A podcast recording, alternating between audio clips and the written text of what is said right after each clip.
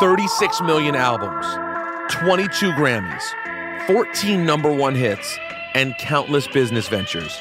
Jay Z is easily the most decorated artist in hip hop history. But is he really the best to ever do it?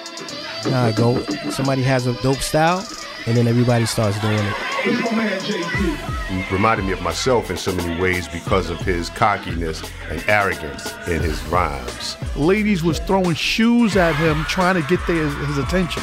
So he's doing PSA and dodging shoes. He had an essence about him that felt bigger than everything that was happening. It just felt like a movie we haven't seen. I'm Peter Rosenberg. And I'm Cipha Sounds. Juan Ep, the original hip hop podcast, is back. Rosenberg and I are always up to debate the biggest issues in hip hop, but this season we're going to be digging deep into the life, music, and legacy of the one and only Jay Z, aka Sean Carter, aka you know who he is. We're going to be talking to some of his friends, mentors, and collaborators, like New York legends Angie Martinez, Big Daddy Kane.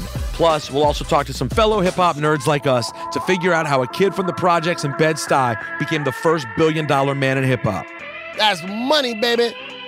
And we'll finally settle the debate over if Jay is really the greatest MC of all time. Check out our new season, which drops everywhere on September 24th, and subscribe for free to be alerted when the first episode drops.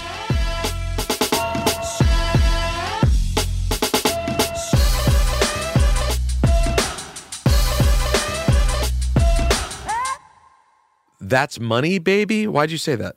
Oh, because because Jay Z's like a billionaire, so that it's talking about money. No, I don't like it.